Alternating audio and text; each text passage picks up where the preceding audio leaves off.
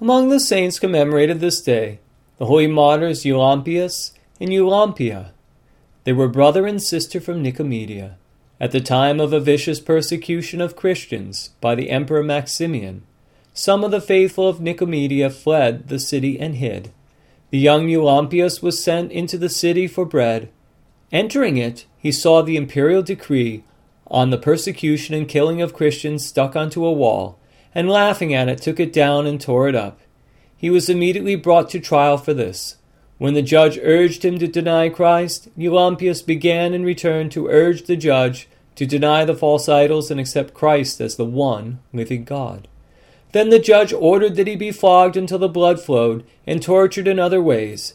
Hearing of the torture of her brother, the maiden Eulampia ran to join him in suffering for Christ, and she was likewise beaten until the blood flowed from her nose and mouth.